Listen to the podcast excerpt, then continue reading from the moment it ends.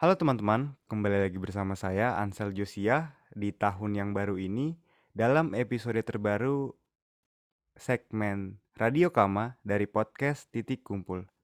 Roll intro.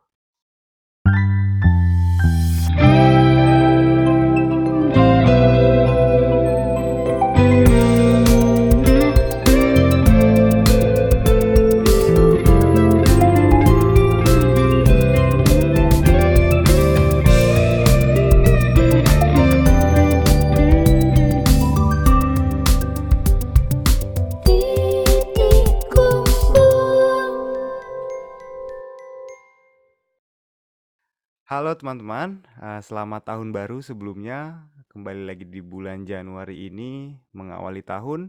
Eh, kita mau ngobrol-ngobrol sedikit. Kebetulan eh, kita dapat kesempatan untuk bertemu dengan teman-teman dari pengabdian masyarakat keluarga mahasiswa arkeologi UI periode 2021. Di sini ada Fatoni selaku kepala divisi eh, pengabdian masyarakat Kama 2021, terus ada Karin eh, yang panjang ya, cukup panjang ya. Karin ini anak mahasiswa arkeologi 2021 sekaligus eh, project officer dari salah satu program mengajar yang ada di pengabdian masyarakat ini. Lalu ada juga Giani eh, sebagai staff ya dari Pengmas Kama 2021 dan ya saya juga anak Pengmas. Halo everybody. Eh, dari angkatan 2019. Tapi mungkin eh, kita akan ngobrol-ngobrol soal apa sih yang terjadi di program pengabdian masyarakat ini. Karena yang seperti kita tahu, eh, pengabdian masyarakat ini adalah salah satu eh, bidang yang mulai ada di hampir seluruh organisasi ya, yang ada di Universitas Indonesia terutama gitu. Karena itu adalah salah satu wujud eh, pengabdian masyarakat yang sesuai dengan tridharma pendidikan ya, yaitu bagaimana eh, kita pada akhirnya akan mengabdikan diri kita langsung turun ke dalam masyarakat. Nah, eh, berbicara mengenai kontribusi dan apa yang harus dilakukan, eh, sekarang di Universitas Indonesia juga kita sudah terintegrasi dengan program-program langsung dari bidang kemahasiswaan di setiap eh, fakultas dan bahkan dari tingkat UI sendiri begitu. Jadi memang tiap tahun eh, eh, dari data yang saya baca pengabdian masyarakat adalah menjadi salah satu parameter kesuksesan dari tujuan-tujuan yang dianut oleh fakultas-fakultas. Nah, mungkin kalau teman-teman ingat di Disnatalis kemarin, eh, beberapa bidang kemahasiswaan dan wakil rektor maupun rektor dan manajer eh, yang ada di fakultas sempat berbicara mengenai bagaimana FIB salah satu yang top notch nih teman-teman dalam urusan eh, pengabdian masyarakat. Nah, mungkin salah satu yang menjadi parameter kesuksesannya adalah bagaimana program pengabdian masyarakat ini diberlakukan di keluarga mahasiswa arkeologi ini. Nah, jadi sekarang kita sudah bersama Fatoni Ramadan dari Arkeologi 2018. Hai Halo. eh, Bang Fatoni. Ya. Nah, mungkin eh, Bang Fatoni mau cerita sedikit dulu nggak eh, bagaimana sebenarnya kan kita mahasiswa arkeologi nih dan eh, jelas pengabdian masyarakat yang mungkin ada di benak kita itu disesuaikan sama vokasional kita gitu ya yaitu ya tur- turunnya sebagai seorang arkeolog gitu. Tapi melihat program-program yang ada di Pengmaskama ini eh, mungkin Bang Tony bisa cerita dulu nggak sedikit mengenai awal mula kenapa sih? Eh, karena saya baca Pengmas di Kama itu belum lama ya, baru mungkin 2-3 tahun ke belakang. Jadi dari Bang Tony sendiri mungkin bisa cerita sedikit kenapa eh, Kama itu punya pengabdian masyarakat dan bagaimana implementasinya selama ini. Mungkin boleh cerita Bang? Oke, jadi eh, untuk eh, Kama ini memang pengmasnya juga ter- eh, belum terlalu lama gitu ya. Eh, sebenarnya pembuatan divisi pengabdian masyarakat ini eh, bertujuan sesuai dengan tridharma perguruan tinggi, yaitu eh, untuk melakukan pengabdian kepada masyarakat secara langsung. Gitu. Nah, eh, seperti yang tadi saya bilang bahwa memang eh, apa eh, pengabdian masyarakat ini memang sebaiknya memang berkaitan gitu dengan eh, jurusan yang kita ambil di sini yaitu arkeologi. Tapi eh, dalam banyak hal eh, terkadang juga sebetulnya pengabdian masyarakat ini tidak hanya terbatas pada hal-hal yang mungkin bagian orang hanya berpikir bisa uh, bagaimana cara untuk misalkan kita memberikan bantuan kepada masyarakat yang membutuhkan gitu. Atau mungkin uh, kita memberikan bantuan pengajaran atau apa. Bisa juga sebenarnya uh, lebih berfokus kepada uh, bagaimana cara kita untuk memberikan suatu pengenalan atau memberikan, memberikan sebuah insight kepada suatu benda cagar budaya atau suatu tinggalan itu yang mungkin bisa kita perbaiki atau kita buat menjadi lebih menarik bagi masyarakat sehingga benda itu menjadi membawa manfaat kepada masyarakat banyak itu dan juga bisa dimanfaatkan oleh masyarakat. Tetapi memang uh, kegiatan itu memang tidak terlalu sulit apa uh, tidak mungkin dilakukan dalam sekali waktu maka oleh itu kegiatan pengabdian masyarakat ini harus terus dilakukan secara kontinu gitu secara berkelanjutan makanya uh, kegiatan pengmas ini selalu ada hampir di selalu ada di setiap uh, pengurusan kamar sampai sekarang seperti itu ada. Oke oke terima kasih Bang Tony. Mungkin tadi saya salah dikit ya. Saya ngomongnya Tridharma Pendidikan. Harusnya Tridharma Perguruan Tinggi. Ya gitu ya teman-teman ya. Tridharma Perguruan Tinggi. Oke, berikutnya uh, mungkin kita lanjut ke program yang uh, salah satu program yang the infamous one from uh, Pengmas ini ya gitu teman-teman yaitu program mengajar gitu. Nah, kebetulan di sini ya seperti yang tadi sudah saya kenalkan, ada Karina dari dua arkeologi 2019 yang uh, berlaku sebagai project officer dari atau ketua pelaksana gitu ya mungkin buat teman-teman yang belum tahu dari acara program mengajar ini. Nah mungkin uh, Karin bisa cerita sedikit nggak gitu, mungkin review sedikit dari program mengajar yang dilakukan di uh, kalau tidak salah persiapannya Oktober dan November uh, apa saja yang udah terjadi dan uh, bagaimana uh, mungkin tantangan-tantangan yang dihadapi terutama di masa-masa pandemi ini? Uh, iya, jadi uh, sebenarnya aku juga di Pengmas ini kan juga masih baru ya, jadi masa ini aku di Pengmas. Gitu. Nah, untuk kegiatan Kamaja atau Kama berteman dan mengajar ini, uh, yang pertama itu uh, aduh, Santai santai santai. Jadi persiapannya itu kita uh, selama beberapa bulan. Sem uh, untuk pertama itu kita untuk nyari sekolahnya sendiri itu sebenarnya cukup lama karena uh, kita mau cari sekolah yang berakreditasi C dan tujuan kita target kita pertama itu tuh untuk uh, sekolah sekolah menengah ya SMP. Tapi terus akhirnya karena uh, banyak kendala dan hal lain akhirnya kita ketemu uh, satu SD gitu.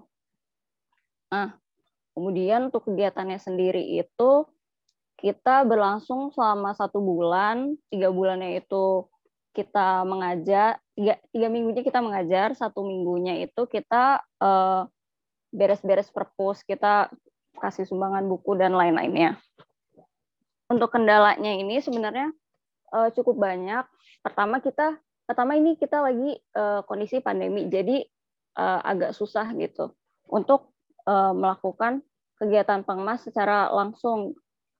Nah, tapi karena sekolah juga pada saat itu udah mulai melakukan pengajaran tatap muka, jadi kita nggak bisa juga untuk uh, melakukan pengajaran secara daring sepenuhnya.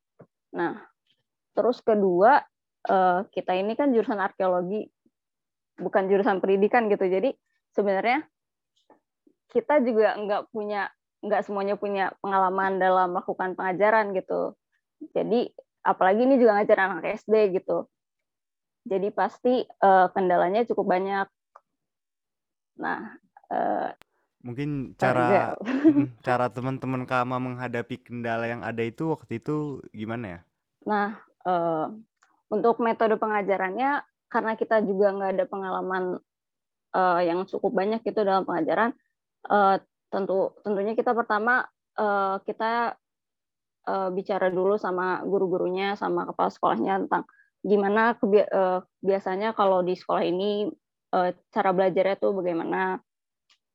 Terus jadi uh, kita kita juga minta uh, bimbingan sedikit gitu tentang gimana cara kita bisa menghadapi anak-anak SD ini. Karena uh, seperti yang kita tahu kalau ngajar anak-anak itu pasti kan selain susah untuk ngajarnya juga kita gimana caranya supaya mereka itu uh, bisa uh, tertarik gitu untuk belajar apalagi sama orang yang bukan gurunya gitu. Kita kita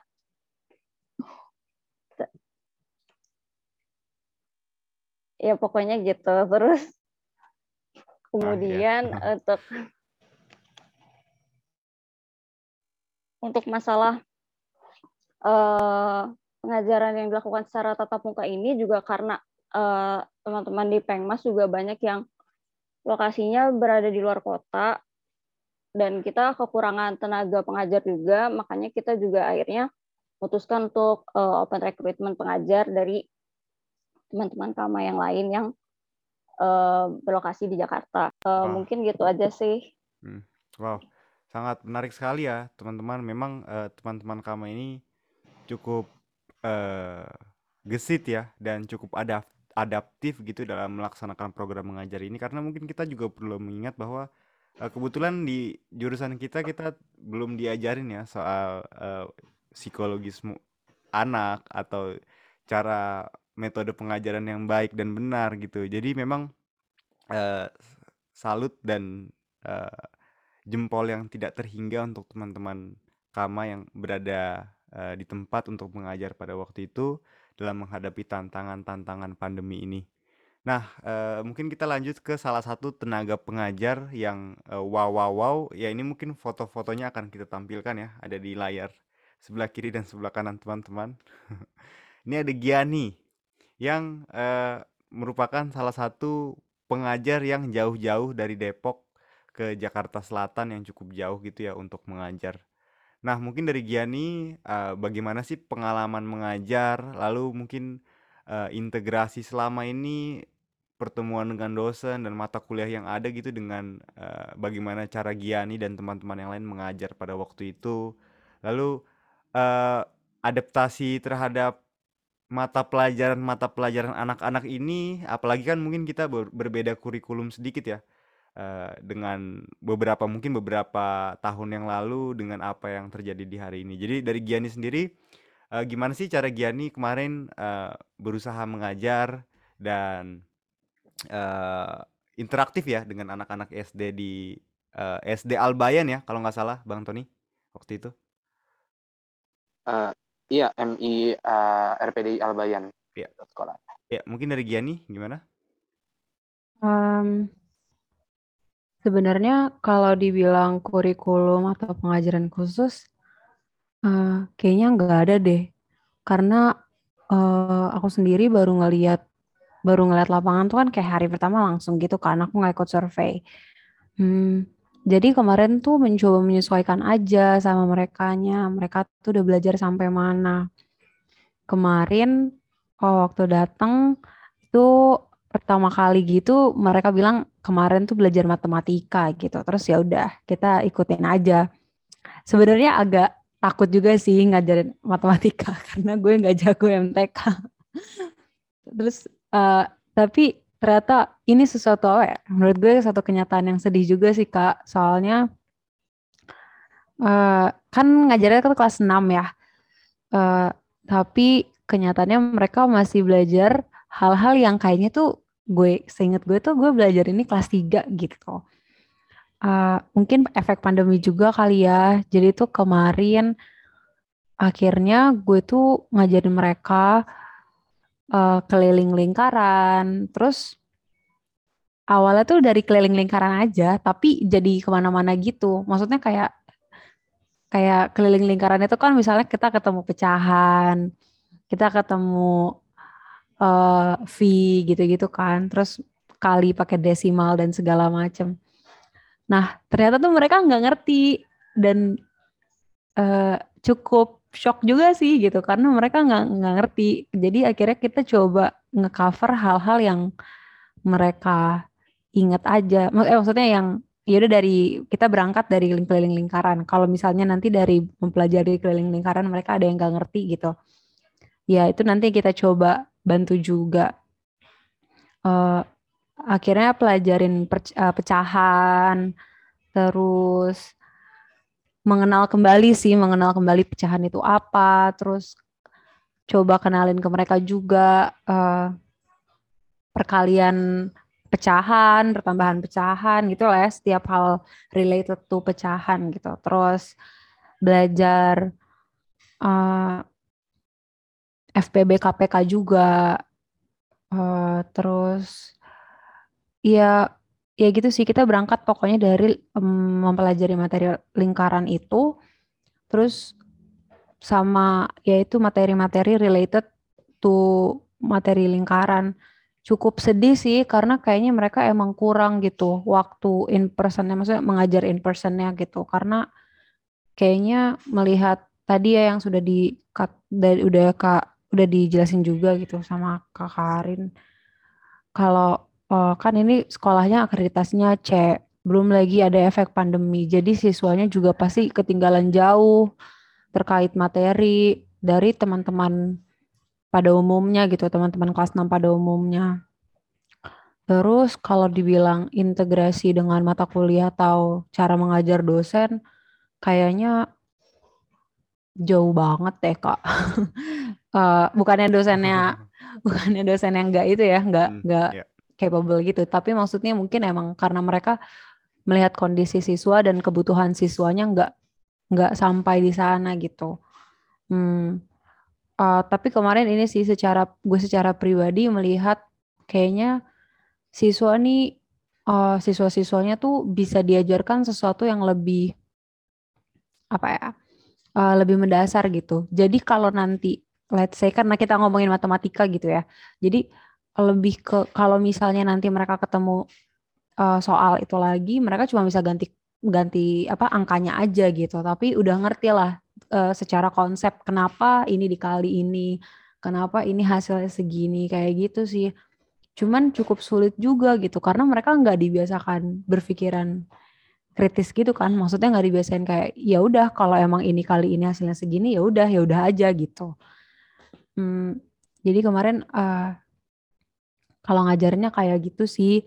Baru kalau kalau gue pribadi kan megangnya matematika ya kak tapi Kak Fatoni juga bantuin ngajar yang lain-lain kayak bahasa Indonesia. Terus kemarin itu ya Kak apa uh, yang tentang Jakarta itu ya nggak sih Kak? Iya, apa mata kuliah Eh, mata apa? kuliah. eh mata kuliah, Oh, mata pelajaran kebudayaan daerah gitu. Ya, pelajaran. kayak gitu. Terus tapi mereka tapi yang disyukuri mereka excited untuk belajar MTK juga sih gitu. Walau ada beberapa dari mereka yang kayak walau ada di dari mereka dari di antara mereka ada yang kayak eh gak kak udah nggak mau belajar lagi kayak gitu. tapi itu bisa dimengerti sih. Tapi Iya. maksudnya eh lepas dari itu eh iya sih mereka mau belajar dan pas selama belajar juga gue gue mencoba untuk mengajak mereka gitu untuk maksudnya kayak eh, interaksi lah gitu biar nggak gue ngomong doang gitu. Mereka juga gue ajak untuk jawab soal di papan tulis terus coba dijelasin kenapa jawabannya ini dan teman-teman lainnya jadi bantuin mereka one apa kayak satu orang bantuin satu orang gitu untuk sat- ngejawab satu soal. Menurut gue itu cukup efektif sih karena kondisinya mereka kan jauh tertinggal. Dan dengan adanya uh, dibantu juga tadi dengan apa human resource dari divisi lain gitu itu bantu banget. Jadi mereka juga dapat pembelajaran yang cukup intensif dan kayaknya itu sangat kondusif sih dengan ngeliat kondisi mereka. Kayak gitu sih kak Oke, terima kasih Gianni dan Bang Tony. Eh, ya ini cukup eh, sebenarnya ha- seharusnya cukup memilukan ya buat buat kita yang mendengar bahwa eh, memang bahkan da- eh, di tingkat pendidikan yang paling penting eh, primary school ya atau sekolah dasar masih eh, banyak sekali ketidakmerataan akses pendidikan. Padahal ini sekolah berada di Jakarta gitu ya dan eh, tidak jauh dari komplek mewah ataupun eh, sekolah-sekolah ternama yang ada di sekitarnya gitu. Tapi eh, bahkan di dalam tetangga kita eh, masih banyak mahas- siswa-siswa ya, kok mahasiswa, siswa- siswa-siswa yang eh, tidak mendapatkan akses pendidikan yang seharusnya. Jadi mungkin eh, ini seharusnya menjadi suatu refleksi ya buat kita semua, buat semua penonton yang mendengar bahwa uh, mungkin salah satu yang kita butuhkan untuk atau mungkin dapat kita kontribusikan gitu ya dalam uh, kondisi pendidikan yang ada di Indonesia adalah uh, rasa kemanusiaan. Ya, terima kasih. Nah, uh, lanjut mungkin uh, sedikit ya uh, mungkin gue mau dengar kesan pesan gitu dari teman-teman atau mungkin sedikit harapan dari teman-teman masing-masing karena kita sudah berada di segmen akhir uh, podcast kita di hari ini. Uh, mungkin mulai dari Bang Tony dulu, uh, kalau kita refleksikan ke program mengajar kemarin, mungkin Bang Tony punya harapan dan uh, pesan untuk program pengemas ke depannya yang tadi Bang Tony bilang harus ada kontinuitas ya atau mungkin ada kesan pesan buat sekolah atau gimana mungkin Bang Tony?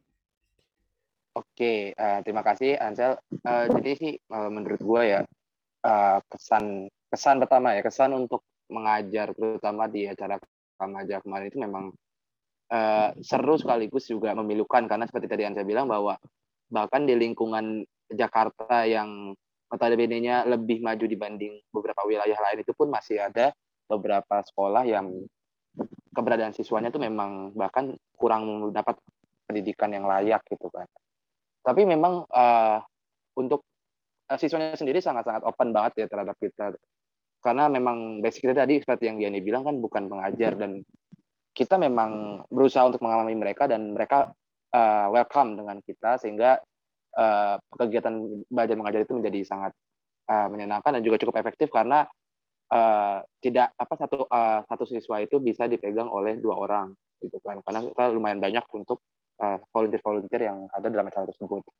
Mungkin pesannya untuk uh, semua ya kita semua yang mendengar uh, para pendengar dan juga nanti orang-orang ingin ikut dalam kegiatan pengabdian masyarakat karena ini merupakan sesuatu yang dari tri dharma perguruan tinggi bahwa dalam melakukan kegiatan pengabdian masyarakat Eh, kita harus bisa memposisikan diri kita uh, setara dengan orang-orang yang ingin kita bantu. Jangan jangan sampai kita memposisikan diri kita di atas karena ketika misalkan kita terlalu memposisikan diri kita di atas, uh, takutnya adalah terjadi penolakan dari mereka karena menganggap uh, diri mereka uh, tidak pantas untuk dibantu oleh kita gitu. Sehingga bisa mungkin kita harus lebih ya low profile lah kepada mereka. Terus yang kedua adalah uh, dalam melakukan kegiatan pengabdian masyarakat ini kita harus uh, benar-benar ya dari hati ke hati gitu. Jadi untuk ini memang kita tidak mungkin ya untuk mengharapkan bayaran atau apa.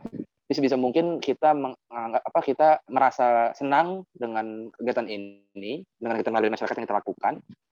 Maka dengan kita dengan kita merasa senang dengan kegiatan melalui masyarakat itu, maka uh, orang yang akan kita bantu pun juga pasti akan senang dan itu akan membawa uh, efek-efek positif gitu sih dan selanjutnya uh, kita juga harus tetap uh, peduli gitu ya. Jadi uh, mungkin banyak sekali sekolah-sekolah di luar sana yang juga mungkin butuh bantuan. Dan kalau misalkan memang ada ya bisa di kita bantu. Mungkin bisa melewati beberapa uh, bantuan atau organisasi lain yang mungkin bisa kita kasih tahu bahwa oh di sini ada ini nih ada sekolah yang butuh bantuan atau apa. Siapa tahu nanti beberapa organisasi baik itu di kampus maupun di luar kampus mungkin bisa ikut membantu. Seperti itu sih paling pesan dan pesannya. Terima kasih uh, Bang Tony. Sekali lagi memang kita harus bersyukur juga ya dengan keberadaan program pengabdian masyarakat ini dengan kehadiran teman-teman yang super uh, humanis dan kompeten ya dalam melaksanakan program-program ini uh, seperti Karin dan Giani dan teman-teman pengmas dan kemarin hasil oprek uh, lainnya yang uh, masih mau mengajar dan banyak memberi insight yang baru gitu ya soal bagaimana sih proses mengabdi dalam masyarakat itu? Mungkin dari Karin uh, ada sedikit kesan pesan tambahan gitu? Uh, untuk kesannya uh, overall pengalaman mengajar kemarin itu sangat uh, sangat menyenangkan, sangat berkesan. Uh, awalnya aku mikir apa kayak kita cuma kegiatannya cuma sebulan apa apa nggak apa-apa ya emangnya ini apakah mereka akan merasa terbantu gitu dan ternyata uh, mereka benar-benar sangat terbantu gitu dengan adanya kegiatan ini dan berharap semoga ke depannya bakal ada lagi kegiatan-kegiatan seperti ini. Jadi pesan aku mungkin uh, untuk selanjutnya semoga uh, kegiatan Kamaja ini bakal terus ada dan bakal lebih baik lagi. Oke, terima kasih. Last but not least, mungkin dari Giani, apakah ada kesan pesan dan harapan gitu uh, untuk program-program pengabdian masyarakat selanjutnya? Kalau kesannya menyenangkan sih dan bisa ketemu sama teman-teman baru juga dan ya it's a new experience aja gitu kan. Pesannya mungkin kita kayak emang harus makin banyak aja di kegiatannya terkait hal ini sih. Maksudnya khususnya dalam dunia pendidikan ya, ngeliat tadi juga dapat timpangnya gitu kan. Sebenarnya kan udah di provide juga sama pemerintah, tapi uh, it's okay juga kalau kita mau bergerak secara mandiri gitu, secara kayak eh, dari Kalma sendiri atau dari UI sendiri gitu. Uh, it will help a lot of people kayak gitu sih. Ya, terima kasih Giani dan terima kasih juga teman-teman uh, sudah mau mendengarkan podcast di hari ini. Uh, terima kasih juga atas antusias dan uh, mungkin uh, dukungan teman-teman Kama uh, dalam mendukung program pengabdian masyarakat yang sudah ada dan uh, kami selaku pengabdian uh, anggota ya dari divisi pengabdian masyarakat 2021 uh, menunggu program-program baru yang akan ditawarkan di masa kepengurusan yang baru ini dan uh, sangat mendukung apa pun bentuk pengabdian masyarakat yang sudah dirancang dan akan diberlakukan di tahun 2022 ini. Uh, untuk menutup podcast di hari ini saya mau mengucapkan terima kasih kepada seluruh partisipan yang sudah hadir hari ini, Bang Fatoni, uh, Karina dan Giani. Dan terima kasih untuk, untuk semua teman-teman yang sudah mendengarkan podcast Jadi Kumpul uh, selama dua tahun ke belakang. Uh, saya Ansel Josia pamit undur diri. Terima kasih teman-teman semua. Sampai berjumpa di lain waktu. Tetap menggunakan masker dan mengikuti protokol kesehatan yang ada dan hati-hati jika beraktivitas di luar rumah. See you. Dadah.